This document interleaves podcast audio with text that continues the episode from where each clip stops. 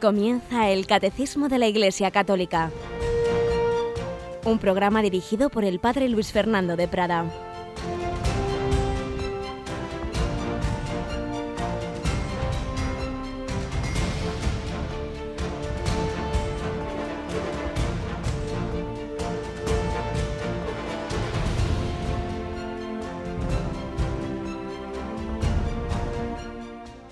Sean Jesús, María y José. Un cordialísimo saludo, querida familia de Radio María. Aquí estamos un día más en este mes de marzo, en esta Santa Cuaresma, en esta también novena de la gracia a San Francisco Javier. Tenemos a Cristina Rubio. Buenos días, Cris. Muy buenos días, Padre. Estamos estos días con este santo patrono de las misiones al Sí. que vamos rezando, ¿verdad? Claro que sí. Desde el castillo de Javier. ¿A qué hora tenemos la novena de la gracia?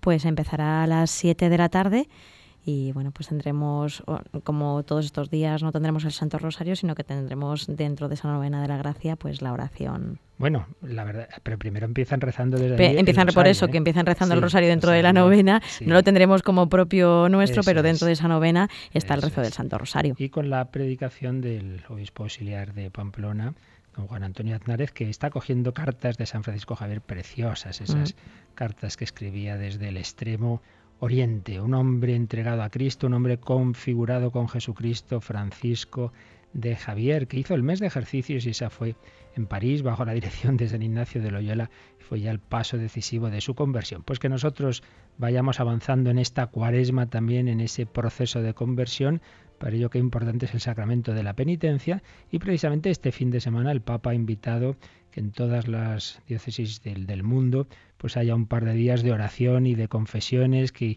que al menos haya una iglesia en cada, en cada ciudad, en cada diócesis abierta 24 horas con el Santísimo expuesto, con confesiones, y él va a presidir una celebración penitencial que vamos nosotros a retransmitir, ¿verdad? Sí, será el viernes a partir de las 5 de la tarde. Tendremos esa celebración a la que asistiremos desde Radio María, pues para irnos introduciendo cada día un poquito más en, en este tiempo de cuaresma que parece que hacía nada era miércoles de ceniza y ya estamos en la tercera semana. Por eso que, que este paso del tiempo litúrgico nos recuerde que no podemos perder el tiempo, que no se va a repetir nunca más el 11 de marzo de 2015 ni ninguno de estos días que el Señor nos concede. A veces van pasando los días, pero son días irrepetibles, son tiempo de gracia para aprovecharlo. Vamos creciendo en amor de Dios y del prójimo, vas haciendo el bien, vas sembrando alegría, unidad, eh, paz a tu alrededor, pues vamos a pedírselo al Señor y a la Virgen, vamos a pedirle a San Francisco Javier en su novena de la gracia también que nos ayude a seguir sus huellas. Llevamos nosotros adelante con esta edición de hoy como siempre comenzando por alguna de estas historias que recogía en este caso hoy el padre José Julio Martínez que nos ayuden en nuestra vida.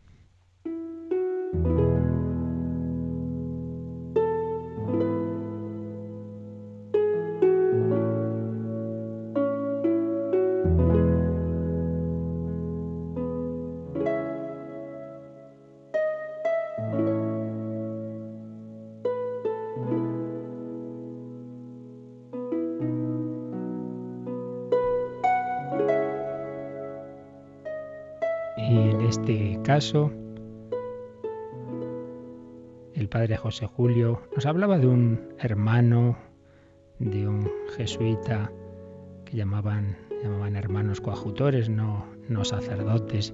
Muchas veces pues hablamos de santos que han hecho grandes heroicidades, pero lo normal es hacer el bien en, en los lugares sencillos de manera sencilla, en el día a día.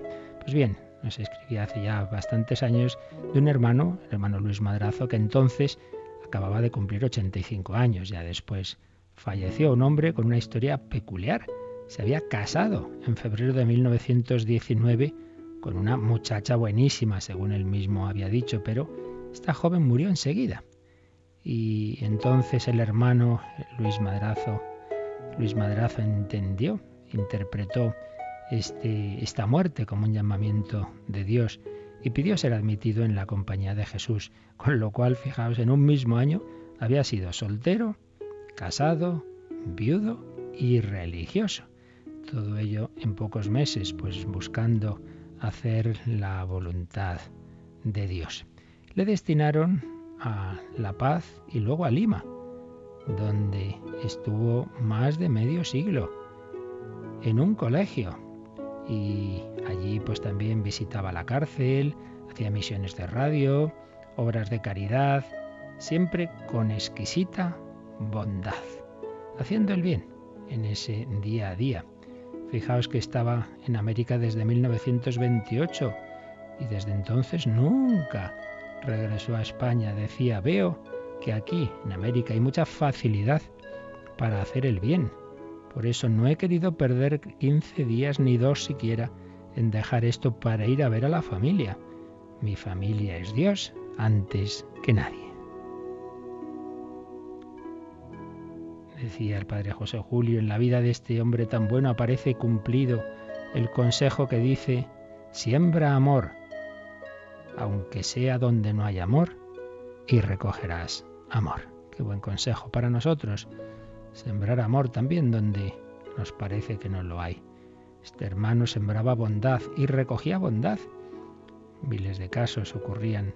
Al cabo de los años él iba viendo cómo se cumplía eso y entre los muchos casos que podría recordar, pues el padre José Julio había recibido de él algunos relatos como este. Un día estando yo en el colegio de la Inmaculada, un profesor se desahogó conmigo y desde entonces hizo tan amigo que han pasado muchos años, ha estado en el extranjero, es profesor de la Escuela de Ingenieros, pero no deja un solo sábado por nada del mundo sin venir a rezar el rosario conmigo.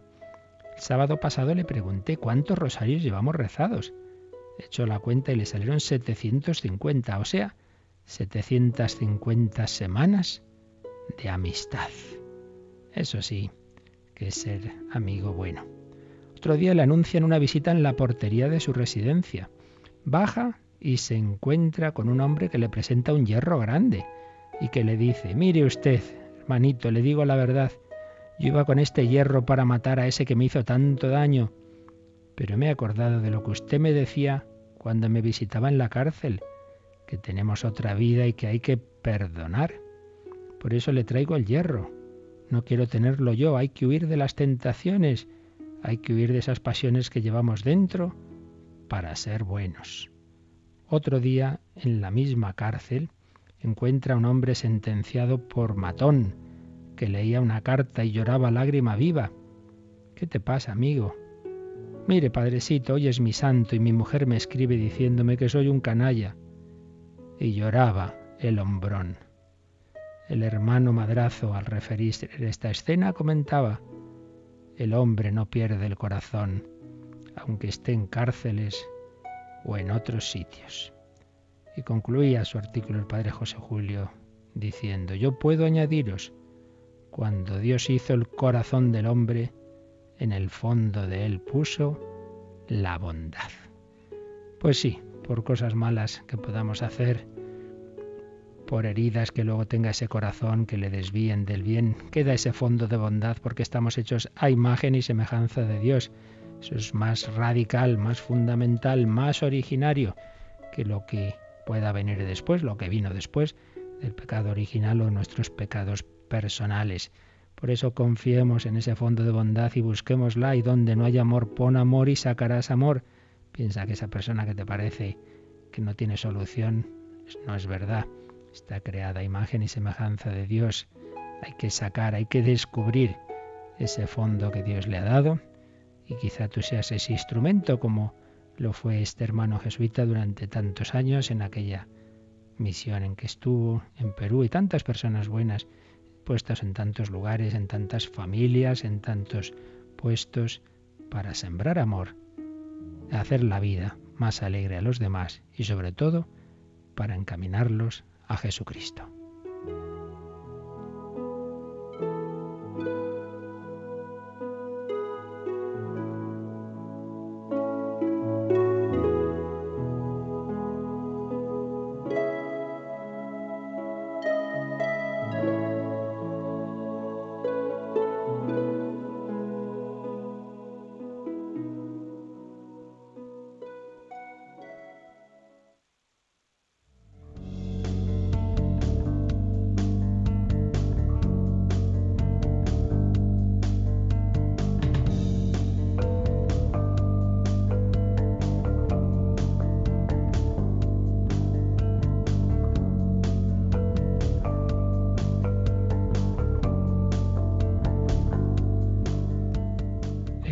Tiene ese corazón donde Dios ha puesto la bondad, recordaba Padre José Julio Martínez, pues nos recordaba uno de los rasgos, uno de los rasgos de, de la antropología cristiana.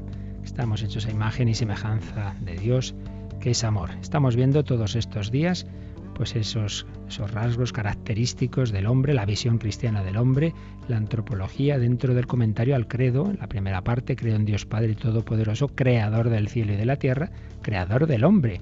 Dios ha creado al hombre. Y vamos recapitulando todos esos aspectos que hemos ido explicando ante todo ese concepto fundamental que acabamos de recordar en el en la anécdota, en las historias que hemos recordado hoy, de que el hombre ha sido creado a imagen y semejanza de Dios. Dios ha hecho al hombre a su imagen, capaz de conocer y amar a su creador, llamado a participar en la vida de Dios, con dignidad de persona, no es algo sino alguien, alguien único e irrepetible, y cuyo misterio solo se esclarece plenamente a la luz del misterio del Verbo encarnado, del Hijo de Dios hecho hombre, en quien tenemos el auténtico modelo de hombre. Eh, también hablamos de la unidad del género humano. Dios no nos ha creado a cada uno por su lado, sino como miembros de una gran familia. Y por tanto está esta ley de solidaridad humana y de caridad. Y estábamos en el apartado que se titula Corpore et anima unus. ser humano es ese misterioso microcosmos que tenemos esos dos coprincipios, esa doble dimensión, digámoslo como queramos, una dimensión corporal, material y una dimensión espiritual, pero que no va cada una por su lado, sino en unidad. Somos esa unidad misteriosa, somos una persona única, y repetible, cada uno de nosotros, en que eh, el alma es forma del cuerpo, según esa expresión del concilio de bien que recoge el catecismo. Y lo último que veíamos es que el alma de cada uno de nosotros ha sido creada directamente por Dios en cada una de nuestras concepciones. la concepción de un nuevo ser humano implica la colaboración de los padres con Dios. Por eso se habla de procreación. El creador es Dios, pero Dios se sirve de los padres para la dimensión corporal y Él infunde el alma. El alma no procede de los padres, el alma espiritual no puede proceder de la materia, no puede proceder del cuerpo, sino que ahí es necesaria una acción especial de Dios. Pero el último punto que señalábamos ayer era esa expresión de San Pablo en 1 Tesalonicenses 5:23 que puede eh, suscitarnos alguna duda cuando habla, eh, pide a Dios que vuestro ser entero, vuestro ser entero, es decir, espíritu, alma y cuerpo, se ha conservado sin mancha hasta la venida del Señor. Entonces algunos se preguntaban, entonces es que hay como dos partes en el alma, espíritu y alma, son dos cosas distintas. Decíamos que no, que solo hay dos principios en el hombre, cuerpo y alma. Pero seguramente, porque estas expresiones de San Pablo, pues bueno, a veces se discute exactamente qué querría decir, pero lo más seguro es que se estaba refiriendo a esa, a esa dimensión del ser humano llamado a ser elevado por la gracia de Dios, a ser eh, puesto en comunicación con el Espíritu Santo. Por tanto, ahí cuando San Pablo habla de espíritu, alma y cuerpo, ese espíritu, pues seguramente hace referencia a que no, pierdan, no perdieran aquellos cristianos a los que escribía esa comunicación con Dios, lo que llamaríamos la gracia de Dios. Me mm, preguntaba una persona al final si entonces que había entendido mal si ella pensaba que espíritu es equivalente de alma. Pues sí, muchas veces lo usamos así, ¿eh? O sea que no sé si al, responderlo lo deje claro y lo vuelvo a insistir. Eh, es, en nuestra terminología habitual hablamos de alma o de espíritu. El ser humano tiene de una dimensión corporal y otra espiritual y en ese sentido es equivalente de alma. El principio del ser humano es un, es un alma espiritual, es decir, que no, no está sujeta a las leyes de la materia. En ese sentido, pues sí puede ser equivalente, pero eh, en el sentido en que lo usa San Pablo, lo han usado muchos santos padres, pues muchas veces se, ha, se ha referido a espíritu con mayúscula, es decir, la capacidad que el ser humano tiene de ser elevado al nivel sobrenatural, al nivel divino. Y es lo que en este número 367 que ayer leíamos, hacíamos alusión a este tema, ¿no? De cómo el hombre no está llamado a simplemente una vida natural, de un amor natural a Dios como creador, que ya solo por eso pues el hombre amaría a Dios sobre todas las cosas, sino que está llamado a contemplar a Dios cara a cara, la visión beatífica. es un regalo absolutamente gratuito y merecido. Dios no tendría por qué haberle hecho al hombre ese regalo, podía haberle creado para una vida de relación con él, pero digamos como más a distancia. Pues no, nos ha metido en la familia, nos ha hecho hijos en el Hijo. Y eso es precisamente además lo que llena del todo el corazón humano. La plenitud de la naturaleza humana se encuentra en lo que supera la naturaleza. Se encuentra en esa unión plena con Dios porque es imposible de conseguir por las fuerzas humanas, solo es posible porque Dios ha bajado, porque Dios se ha hecho accesible, porque el Hijo de Dios se ha hecho hombre y ha hecho al hombre Hijo de Dios, porque nos ha dado el Espíritu Santo, que nos eleva todo nuestro ser y nos eh, lleva a la Santísima Trinidad. Jesucristo como camino, verdad y vida, nos da su mismo espíritu, el espíritu que movía su humanidad, y así nos mete en la Trinidad. Somos hijos en el Hijo. Pues otro concepto a tener en cuenta en la antropología cristiana, que el ser humano tiene, ha sido llamado a algo que supera sus propias fuerzas, algo que supera su propia naturaleza, pero que la hace plenamente completa y feliz. Y el último punto de este apartado de Corpore Anima Unus es el que nos queda ahora sobre uno de los términos, también hubo alguna pregunta, uno de los términos que más aparece en toda la Biblia, eh, tanto para hablar del hombre como para hablar de Dios, sobre todo para hablar del hombre, el término corazón. Pues vamos, Cristina, eh, a ver esta síntesis en pocas líneas que nos hace este número 368 sobre el término corazón en la, en la escritura y en la tradición de la Iglesia.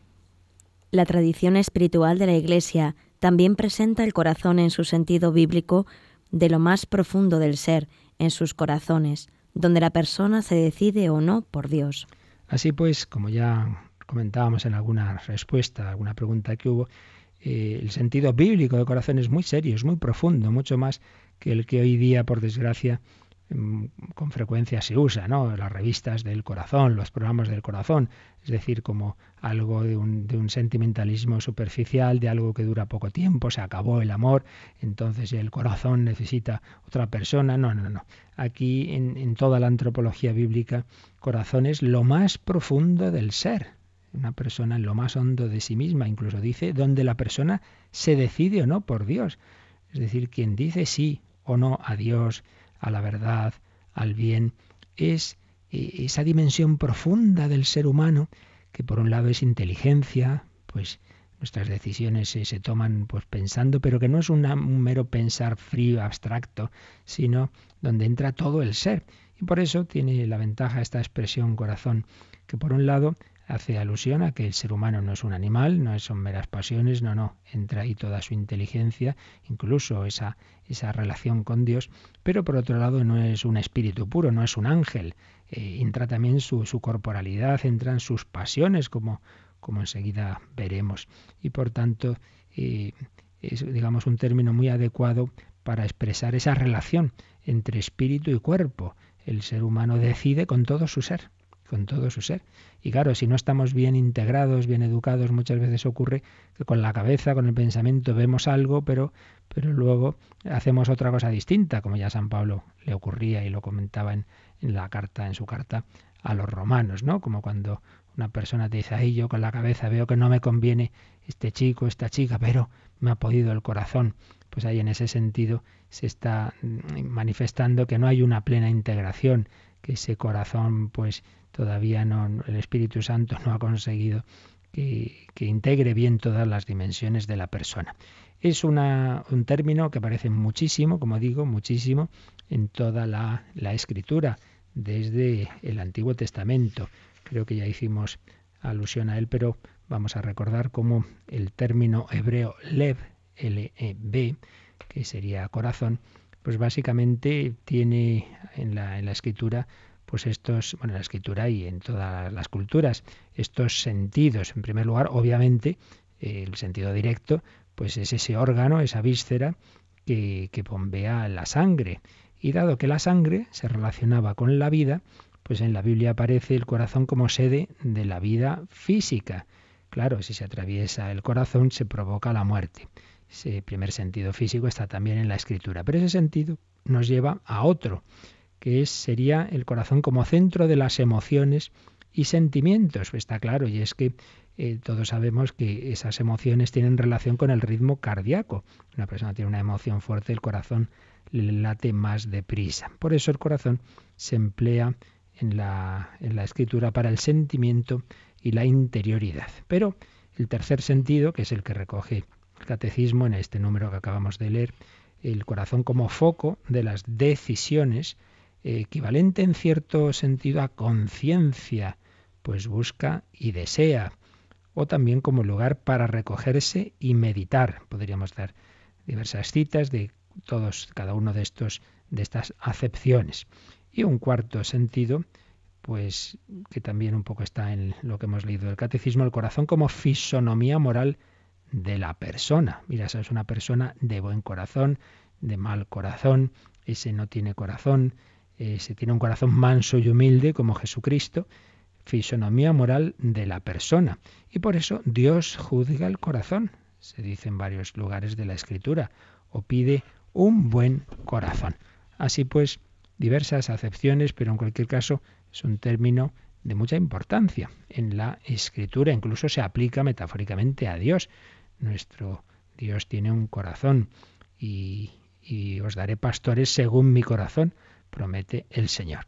Aquí al margen de, este número 368, pues vienen otros números que, que podemos relacionar ni más ni menos que aquí se nos pone siete, cosa rara, suelen ponerse uno, dos, aquí siete. De esos siete hemos seleccionado tres que tienen especial importancia para que veamos un poco más esta, eh, esta importancia y estas acepciones diversas del término corazón. En primer lugar, uno de los números más bellos y de más trascendencia espiritual de todo el catecismo, número 478, que es de la parte ya de que nos habla de Jesucristo y concretamente nos va a hablar del corazón de Jesús, del corazón del Verbo encarnado, claro. Si estamos diciendo que corazón es uno de los términos clave de la antropología, término clave para hablar del hombre, y de Dios se hizo hombre, está claro que ese Dios hecho hombre, es decir, Jesús tiene un corazón, el corazón de Jesús. Pues bien, vamos a leer lo que nos dice al respecto, un número sintético, pero como digo, de mucho contenido, el número 478 del Catecismo. Jesús, durante su vida, su agonía y su pasión, nos ha conocido y amado a todos y a cada uno de nosotros, y se ha entregado por cada uno de nosotros. El Hijo de Dios me amó y se entregó a sí mismo por mí. Nos ha amado a todos con un corazón humano. Por esta razón, el Sagrado Corazón de Jesús, traspasado por nuestros pecados y para nuestra salvación, es considerado como el principal indicador y símbolo de aquel amor con que el Divino Redentor ama continuamente al Eterno Padre y a todos los hombres. Así pues, un sentido muy importante sobre el corazón de Jesucristo, en el que, así como quien no quiere la cosa, se nos ha dado una clave fundamental para la vida espiritual, y es esa certeza que la Iglesia ha tenido siempre en toda su tradición, en todos los santos, de que ese Jesús que vivió hace 20 siglos, al vivir y concretamente de una manera especial en su pasión, nos conocía y llamaba a todos y cada uno de nosotros.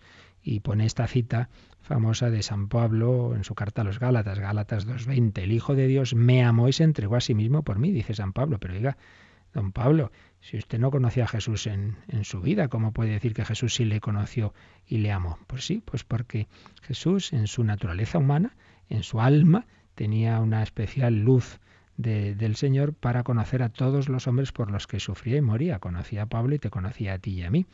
Entonces, esto es uno de los puntos que se nos recuerda aquí, que Jesús nos ha conocido y llamado a todos y cada uno de nosotros.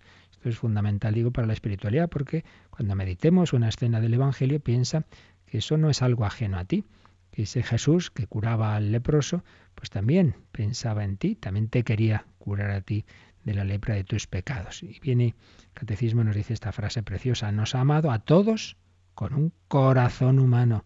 Es decir, si Dios nos ama, claro, como Dios, a lo divino, pero Dios hecho hombre nos ama con amor divino y con amor humano, con latidos del corazón, con sentimientos. Esto aparece en diversas expresiones en el Evangelio, ¿verdad? Sentimientos de Jesús. Miró al joven rico con amor, con cariño, o se echó a llorar ante Lázaro, o se compadeció ante la viuda de Naín. El Señor nos ama con corazón humano. Por eso acaba este número diciendo que ese corazón de Jesús pues ha sido considerado como, como símbolo del amor con que el divino redentor ama al Padre y a los hombres.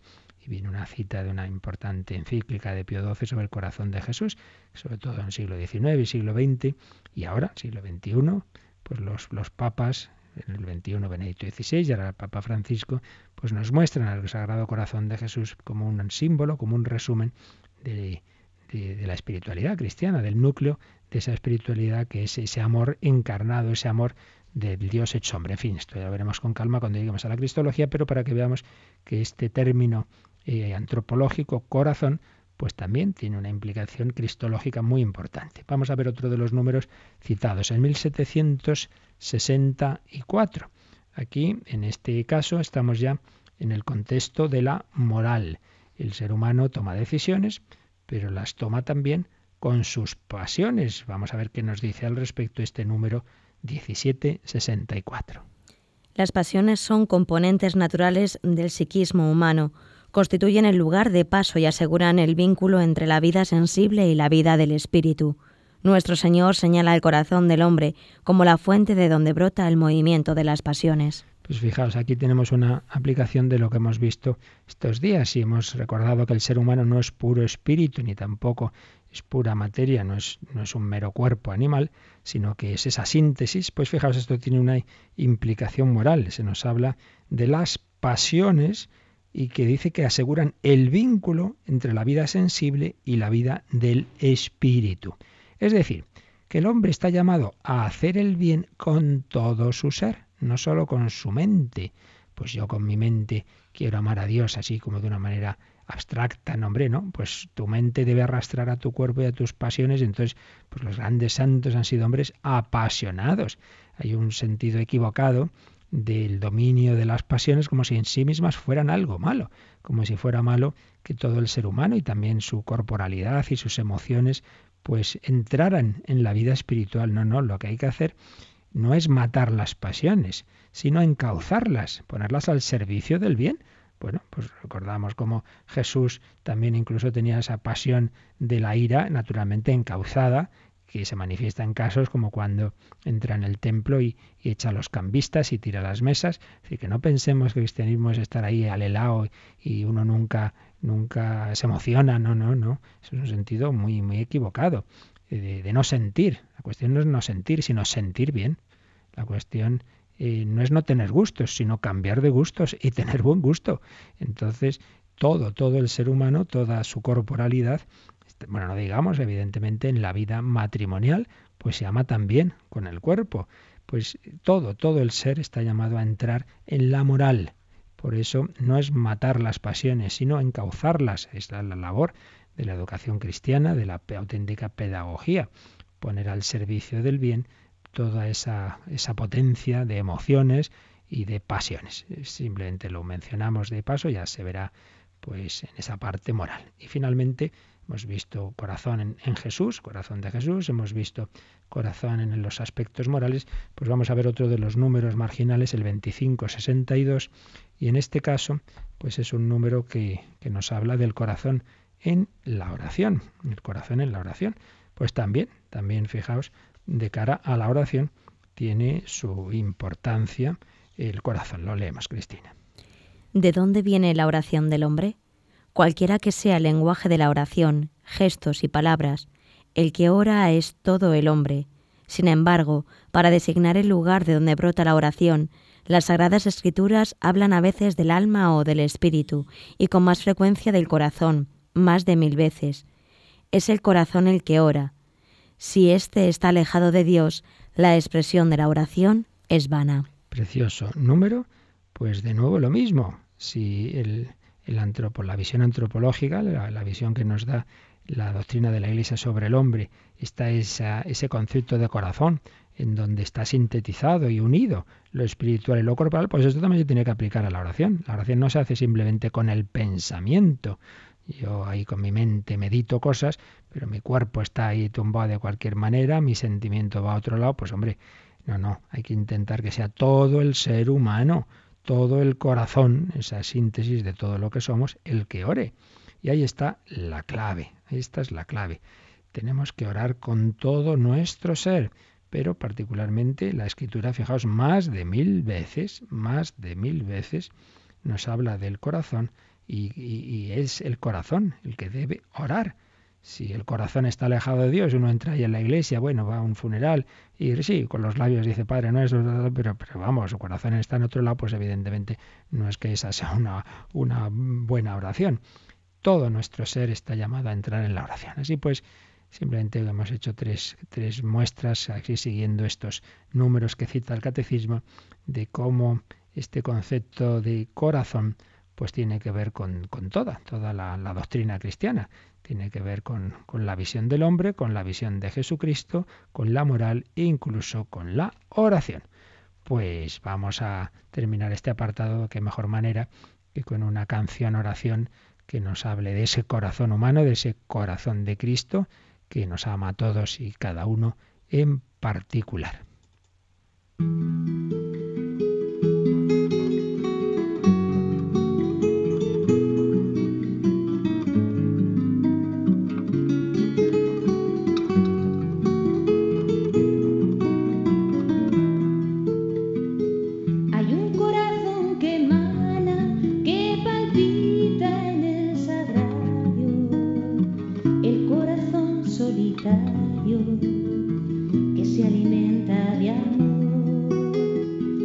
es un corazón.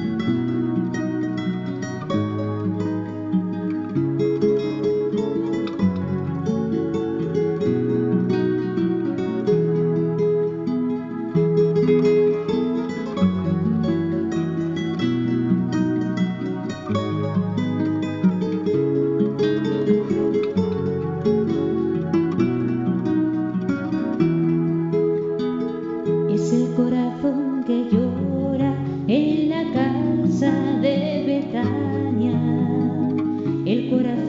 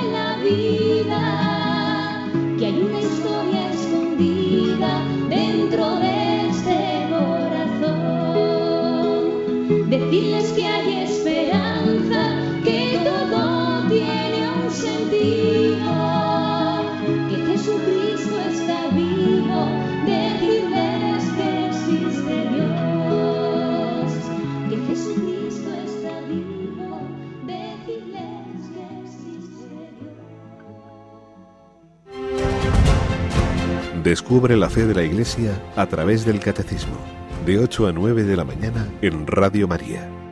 Decirles que Jesucristo está vivo, como Dios y como hombre, y por ello que sigue teniendo un corazón humano. Pues seguimos adelante en esta exposición de qué es el hombre a la luz de la fe. Está creado a imagen y semejanza de Dios, es persona con una dignidad, única, irrepetible, creado también a imagen del Verbo encarnado, en quien se manifiesta el misterio del hombre, llamado a una vida eh, superior, una vida sobrenatural, eh, con esos dos coprincipios de cuerpo y alma que se sintetizan en ese corazón del que acabamos de hablar. Pero hay un paso más, un dato más que nos da eh, la revelación y que sintetiza el catecismo y que viene en el siguiente apartado bajo este título, Hombre y mujer los creó. Dios no ha creado así un ser humano eh, sin más, sino lo ha creado o varón o mujer. Lo ha creado varón y mujer. Por lo tanto, es otro dato antropológico, otro dato a tener en cuenta.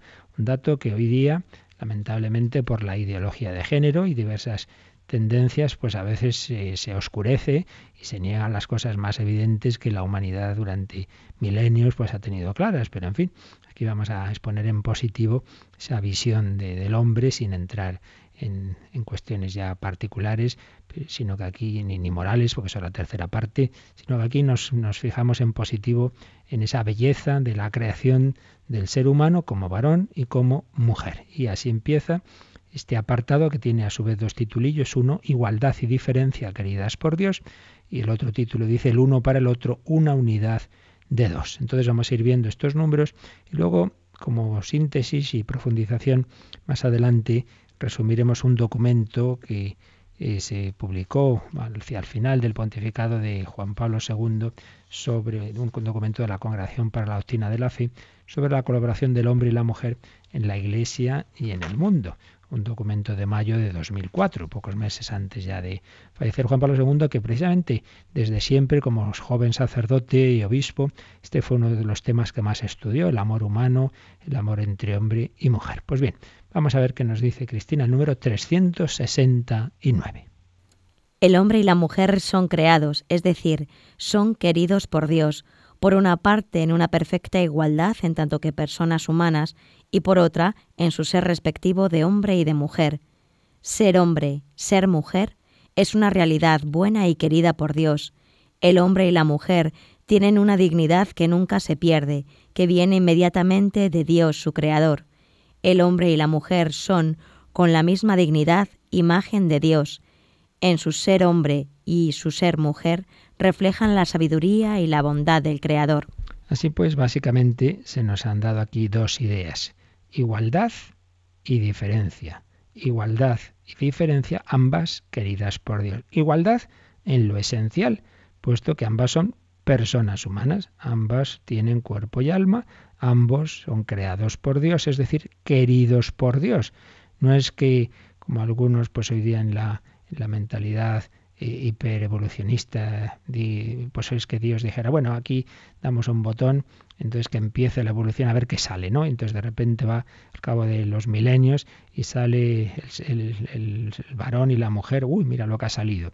No, no, Dios ha querido directamente, expresamente, esas dos formas de ser, de ser hombre, de ser persona humana, que es varón y mujer, creados, queridos por Dios y con la misma dignidad y en perfecta igualdad en cuanto personas humanas. Pero por otro lado, con diferencia, no es lo mismo ser varón que ser mujer, pues Dios ha repartido sus, sus perfecciones en toda la creación y también lo ha hecho en la humanidad. Ser hombre y ser mujer es una realidad buena y querida por Dios. Dice que tienen una dignidad que nunca se pierde, pues por más maldades que haga el varón o que haga la mujer, pues siempre queda de fondo esa dignidad, como Recordábamos también en los ejemplos del principio que no se pierde, no se pierde, porque viene inmediatamente de Dios su creador. Esa alma que Dios ha infundido en el varón y en la mujer es especialmente eh, el reflejo de esa inteligencia y de ese amor de Dios que infunde en nosotros. Por tanto, la misma dignidad en cuanto son imagen de Dios. Pero por otro lado, una imagen diferenciada, diferenciada. Ser hombre y ser mujer reflejan de distinta forma la sabiduría y la bondad de Dios. Eh, y viene a continuación otro número, letra un poco más pequeña porque es como una explicación, un, complemento de lo anterior, eh, que vamos a leer aunque ya lo profundizaremos otro día, pero es, es interesante. Leemos el número 370. Dios no es en modo alguno a imagen del hombre, no es ni hombre ni mujer. Dios es espíritu puro, en el cual no hay lugar para la diferencia de sexos. Pero las perfecciones del hombre y de la mujer reflejan algo de la infinita perfección de Dios, las de una madre y las de un padre y esposo. Esto es importante porque, naturalmente, en las religiones primitivas, pues claro, eh, el hombre se imagina cómo es Dios, no es como en la revelación que es Dios el que nos ha hablado de sí mismo, no, sino que el hombre dice, a ver cómo será Dios. Entonces, claro, pues como lo que ve son varones y mujeres, entonces se hace dioses y diosas, ¿verdad? A su imagen. Entonces sí que hay en ese caso, el, Dios sería un, producto del ser humano, Dios lo, lo construiría al hombre a su imagen. Entonces hace un Dios masculino, un Dios femenino, pues evidentemente no es así. En la revelación Dios no es ni varón ni mujer, Dios es espíritu. Evidentemente en el espíritu no hay lugar para la diferencia de sexos, como tampoco los ángeles son masculinos o femeninos. Eso, eso está claro. Pero, por otro lado, sí que es verdad que ese Dios del que nos habla la revelación, ese Yahvé que es trascendente, ese, ese Dios Yahvé único y luego que se revela como Trinidad, como Padre, Hijo y Espíritu Santo, no siendo un ser sexuado, no siendo ni varón ni mujer, no siendo eh, ese reflejo del hombre, ¿verdad? Que construye a un Dios a su imagen, pero sí que aparecen diversos símbolos, diversas expresiones en las que Dios, para hablar de, cómo es Él, pues va a, a emplear distintas características y distintas imágenes de la vida familiar. Particularmente, evidentemente, claro, se va a usar el término de Dios como Padre, por un lado, si el Padre humano transmite su propia vida, da criterios, sostiene y apoya al Hijo, pues evidentemente eso de una manera supereminente se da en Dios. Pero también se va a hablar de las características, digamos, maternas de Dios. Dios no es no es, no, es mujer, no es, nunca se dice que Dios sea madre, pero sí se dice que tiene el amor todavía mucho mayor que el de una madre. Ese famoso y preciosísimo texto de Isaías 49, 14 al 15. ¿Acaso puede una mujer olvidarse de su niño de pecho, no conmoverse por el hijo de sus entrañas? Pues aunque ella se olvide, yo no te olvidaré. En las palmas de mis manos te llevo tatuado. Uno de los textos más bellos de todo el Antiguo Testamento, cuando a veces se piensa que el Antiguo Testamento es el Dios del rigor, de la justicia, eso es una visión muy parcial, muy parcial. Son incontables los textos en que aparece la ternura del amor de Dios en la Escritura ese Dios que es más compasivo que, que, nosotros mismos lo somos con nosotros mismos, ¿no? Porque Dios sabe de qué barro estamos hechos, dice un salmo. Eh, Dios tiene esas perfecciones que refleja luego el amor materno. Dios es más, mm, tiene entrañas maternales. Eh, hay una expresión para hablar de la misericordia de Dios que precisamente es la palabra que, que procede de las entrañas maternas. Y también se va a hablar de Yahvé como esposo textos preciosos en todo el Antiguo Testamento, particularmente capítulo 11 de Oseas, aparece Dios como Padre y como esposo. Pero repetimos, no porque se proyecten eh, a Dios las imágenes masculinas o femeninas, sino las cualidades que luego vemos en el ser humano pues son reflejo pequeño y parcial, evidentemente, de, cómo Dios nos ama. Dios nos ama como un esposo celoso de nuestro amor. Por eso amarás a Dios con todo tu corazón, no en parte. Tienes que amar a Dios sobre todas las cosas. Dios pide ese amor pleno y total. Un, un, esposo enamorado de cada uno de nosotros, un padre que busca nuestro bien. Por eso va a poder Jesús explicar cómo es el amor de Dios con la parábola del hijo pródigo, en que el centro no es el hijo pródigo, aunque la llamemos así, es el Padre, es el Padre misericordioso, es el Padre perdonador, pero que tiene entrañas de padre y de madre. Cuando vuelve el hijo pródigo le abraza, le besa, pues con expresiones que parecen como más propias del, amor materno. Y es que en Dios se da todo, claro. El corazón de la, de la mujer y de la madre que lo ha hecho Dios. Dios es el quien ha puesto en ella todo ese amor maternal que está en él que está en él. Por ello, Dios no tiene sexo, Dios no es varón ni mujer, pero de él, de su amor, de, las, de todas las características de su amor, procede el amor paterno, el amor materno, el amor de los esposos. Dios es padre, esposo, Dios tiene corazón materno, en fin, todo ello ya lo veremos con un poquito más de calma, pero ya nos quedamos con este dato fundamental y es que un, aspecto que no podemos olvidar al hablar de, las características del hombre es que Dios ha creado al hombre en esa diversidad de sexos, igualdad en cuanto a personas humanas, plena igualdad entre varón y mujer, pero también diferencia, hasta fijaos en la espiritualidad, pues por poner un ejemplo muy, muy conocido, Santa Teresa de Jesús y San Juan de la Cruz, pues los dos de una misma espiritualidad, la misma orden, carmelitas descalzos, etcétera, pero está claro que esa misma espiritualidad la vive de una manera femenina Teresa de Jesús y de una manera masculina Juan de la Cruz. Pues los dos lo esencial es lo mismo, pero cada uno a su forma, a su manera y son distintos los santos y las santas, pues en su manera de amar a Dios y de amar al prójimo. Muy bien, pues hoy lo vamos a dejar aquí porque parece que teníamos ahí unas cuantas preguntas que vez se habían ido acumulando de estos días, así dejamos un poquito más de tiempo para ellas. Pues ante todo vamos a invocar a este corazón de Cristo del que hoy hemos hablado y a pedirle que nos ilumine en nuestra vida y que sepamos también reflejarle, que seamos para los demás un corazón amable, un corazón que, que se haga cargo con misericordia de los problemas y de las debilidades de nuestros hermanos. Y nos recuerdan ahora cómo se pueden hacer esas consultas. Participa en el programa con tus preguntas y dudas. Llama al 91 153 8550. También puedes hacerlo escribiendo al mail catecismo arroba radiomaria.es catecismo arroba radiomaria.es.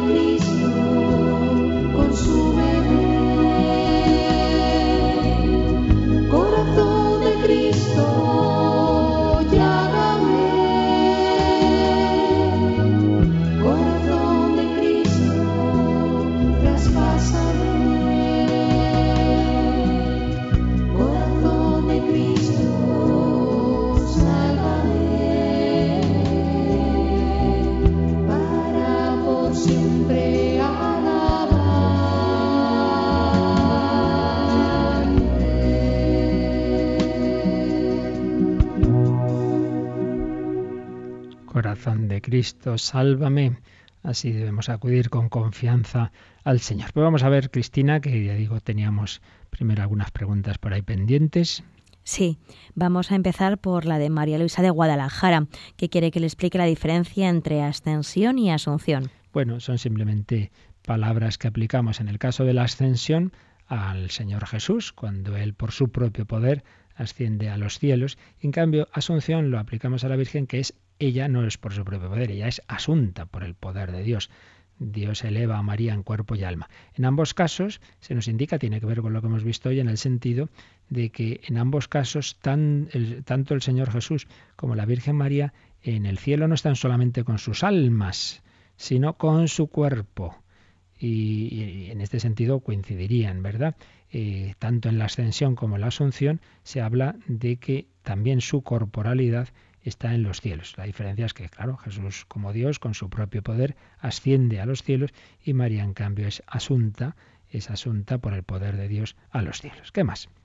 María Teresa de Barcelona dice, en la consagración Jesús está presente, resucitado o en el momento de la pasión. Esta es una pregunta muy interesante, muy interesante, porque aunque por un lado decimos, y decimos bien, claro, que la Santa Misa hace presente el sacrificio de la cruz, pero también decimos que lo hace presente de manera incruenta. ¿Y cuál es el Jesús que se hace presente en el altar? Pues el único que existe ahora mismo, claro. La Eucaristía no es que de repente volvemos a matar a Jesús, sino que hace presente al Cristo que existe ahora. ¿Qué Cristo existe ahora? Pues el Cristo resucitado, obviamente. Jesús está en los cielos, como acabamos de decir, resucitado, glorioso, está ahí con su cuerpo. Eso sí, ese cuerpo que murió en la cruz, ese cuerpo que lleva las llagas. Por tanto, ¿a quién hacemos presente? A Cristo resucitado, pero un Cristo resucitado que, como recordaréis, cuando se aparece a los apóstoles, les muestra las llagas. Incluso a Tomás, al incrédulo Tomás, le dice, ven, ven, ven para acá, mete tu dedo aquí en mis llagas y tu mano en el costado. Es decir, Jesús ha querido dejar en esa humanidad gloriosa y resucitada las marcas de su amor de pasión, de su amor eh, herido. Eh, ahí quedan, pero eso no quiere decir que al celebrar la misa como que aparezca ese Jesús eh, sufriendo ahora como sufría en la cruz. No, aparece el Jesús, se hace presente el Jesús de los cielos, que es un Jesús resucitado, que eso sí, repetimos, lleva en su propio cuerpo las marcas de su pasión. Muy buena pregunta para que tengamos en cuenta que eso tiene otra aplicación, por cierto, y es que cuando cuando hacemos presente a Jesús, sea bajo la especie de pan o bajo la especie de vinos, en ambos casos se hace presente el Cristo resucitado completo. No es que bajo el vino esté la sangre sola. No, no, es la sangre que está en el cuerpo. Por tanto, es, cuando uno comulga bajo la especie de vino, recibe a Jesús entero. No faltaría más, no la sangre separada. ¿Qué más? Santa de Ávila dice, algunas veces eh, no sabe muy bien qué mérito ofrecer al Señor, por ejemplo, un rosario o una misa, en lugar de un sacrificio propio que pueda costarnos más físicamente. Quiere que le explique un poco más qué es lo mejor y el sentido de esto. Bueno, ya la aplicación concreta, como suelo decir en este tipo de preguntas, son ya más de tipo personal. Entonces ya, claro, hay que conocer a cada persona, qué, es lo que más le conviene a cada uno. Yo desde aquí no puedo decirlo, ¿no? Eso sería una pregunta más para el confesor. Pero yendo a la cuestión, digamos, un poco más general de la pregunta, yo creo que son dos, dos aspectos distintos y que no hay que contraponer.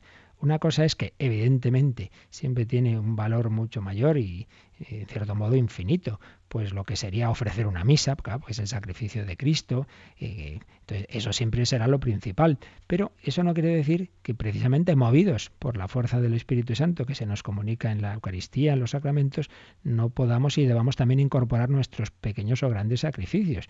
De hecho, en el ofertorio, pues es el momento para decir, Señor, yo ahí pongo también pues mi trabajo, mi, o este pequeño sacrificio, que ahora en cuaresma, pues yo qué sé, no le echo azúcar al, al desayuno, al café, o que como un poquito menos, o lo que sea. Entonces no hay que contraponer. Yo creo que una cosa no quita la otra.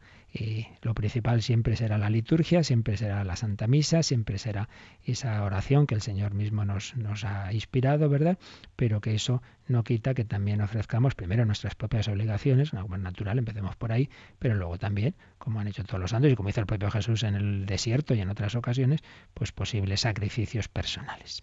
¿Alguna pregunta más teníamos? Sí, eh, la última de Luis de Almería. Dice, se ha convocado la manifestación del 14 de marzo a favor de la vida y pregunta si no sería una manifestación hipócrita ir a la marcha y luego no votar a partidos políticos que realmente defiendan la vida en su legislación. Bueno, yo ahora mismo la verdad es que no, no he leído con detalle el, digamos, la convocatoria, pero yo entiendo que esta manifestación, como la que voy a hace unos meses, pues es, digamos, una convocatoria en la que coinciden o en la que pueden coincidir todas las personas que no quieren que esto se olvide, que parezca que esto no es un tema importante. Lo importante es eso, la, defensa de la vida. Y ahí, digamos, como, un punto clave que no podemos conformarnos con una sociedad que acepte el aborto así tranquilamente. Y ahí pueden coincidir personas que luego eh, digamos, en, ya en sus opciones políticas puedan discrepar de si para ese fin sea mejor hacer esto o lo otro. Entonces, yo creo que no hay que tampoco confundir las cosas. Una cosa es que uno vaya a esta manifestación como, como digamos, coincidiendo con todos los demás en, lo que significa la importancia de defender la vida humana desde su concepción, y otra cosa que ya luego puede ser discutible si para ello a nivel ya político, que es distinto a lo que significa esta manifestación como tal, o no se queda simplemente en ello, ¿no? A nivel político, para conseguir ese fin sería mejor votar a este partido, a este otro, a este otro. Bien, eso es un segundo tema, ¿verdad? Que está relacionado pero que es distinto. Entonces yo ahí no, no hablaría de hipocresía en personas que por un lado vayan con ese sentido y luego puedan tomar opciones distintas a la hora de unas elecciones. Y tenemos preguntas en directo de hoy. Pues con esa ya terminamos. Con esta lo dejamos, ¿no? Bueno, sí, además ya son menos cinco, así que muy a tiempo. Muy bien, pues seguiremos mañana si, si Dios quiere y con este, con este punto que hemos empezado hoy de que Dios ha creado al hombre como varón y como mujer, al ser humano como varón y como mujer, en unidad, en la misma dignidad, pero a la vez en esa diferencia que refleja las infinitas perfecciones de Dios. Seguiremos, como digo, con este apartado y le pedimos ahora al Señor su bendición. La bendición de Dios Todopoderoso, Padre, Hijo y Espíritu Santo, descienda sobre vosotros. Que paséis un feliz día en el Señor.